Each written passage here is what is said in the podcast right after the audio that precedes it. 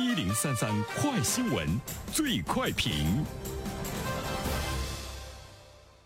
焦点事件快速点评。这一时段我们来关注：八月十七号，中央财经委员会第十次会议召开，释放的信息令人振奋。在高质量发展中促进共同富裕，正确处理效率和公平的关系，构建初次分配、再分配、三次分配协调配套的基础性制度安排。扩大中等收入群体比重，增加低收入群体收入，合理调节高收入，取缔非法收入，形成中间大两头小的橄榄型分配结构。那么对此，我们有请本台评论员袁生听听他的看法。你好，安然。这次的中央财经委员会第十次会议呢，释放出来的信号呢是特别的重要，它关系到我们每一个普通老百姓未来的生活。而且呢，我们也看到了这里面提出来了一个新的概念，就是三次分配哈，从中呢我们看到更多的呢是公平，呃，这种公平的原则下，在未来的几年，呃，可能有很多中低收入群体的老百姓的生活呢会发生一些变化。那么最大的变化呢，就是高收入群体经常仰望的什么什么排到前几名的这些富豪们，更多的关注到的是呢，怎么样更好的来回馈社会。可能很多人呢都是第一次听到这样一个词叫三次分配，其实我们更加熟悉的是初次分配和再分配。所谓的初次分配呢，它就是你的收入是根据呢你的这个劳动的投入、你的资本的投入、你的技术的投入，以及呢你在市场上的，所以呢初次分配呢，它是市场的手呢在发挥作用。我们作为劳动者来说，我们通过我们的劳动、我们的资本、我们的技术获得收入，这个呢都是呢初次分配。那么再分配呢，它更多的体现的是政府的手，就是政府呢它会有一些基本的这个保障，主要呢是要缩小呢大家彼此之间收入的一种差距。比如说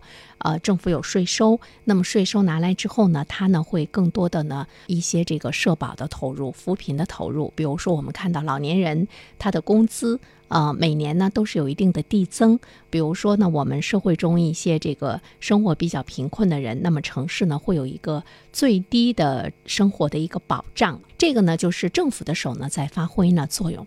三次分配它跟前两次是不一样的，在某种程度上来说，它应该呢是需要通过我们的一些制度呃，使得高收入的群体他要有自主自愿来努力的帮助呢社会中的低收入群体。他应该呢是一种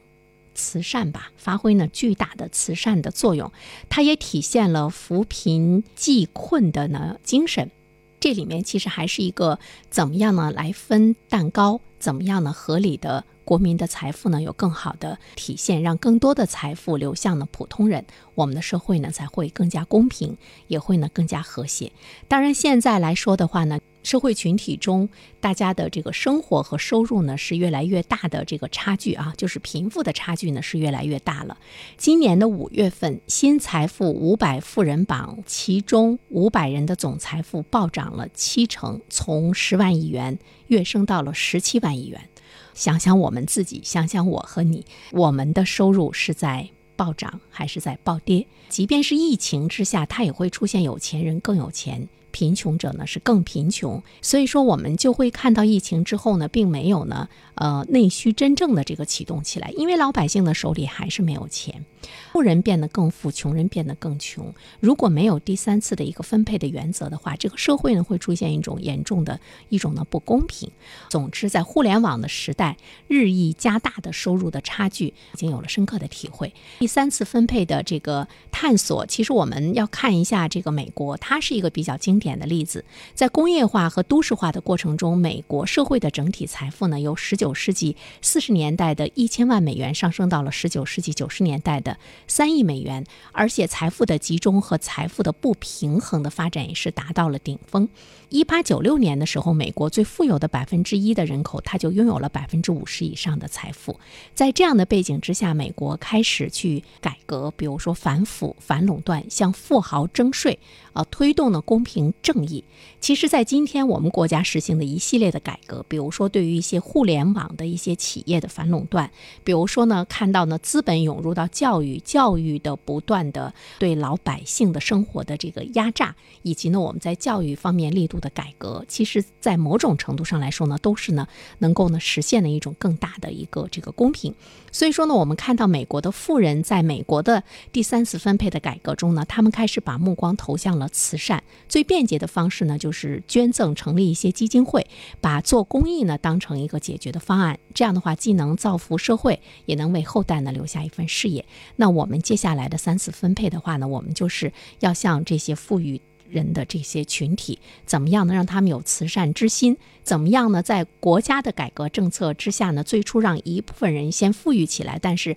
他并没有带动呢大多数人的富裕，他呢是越来越富，而呢大多数人呢还依然呢没有走向富裕的道路。那么怎么样通过慈善？所以说三次分配的话呢，对于中国来讲，可能也要呢走出自己的特色的这个道路。其实最终的目的就是鼓励高收入人群和企业更多的回报社会。那我们也是拭目以待吧。好了，安然。好，感谢袁生。各位听友大家好，我是袁生。最近我解读的《人性的弱点》这本书在喜马拉雅上线了，欢迎大家前去收听。如果你想听到我解读的更多的书籍，欢迎关注袁生读书小程序。谢谢你。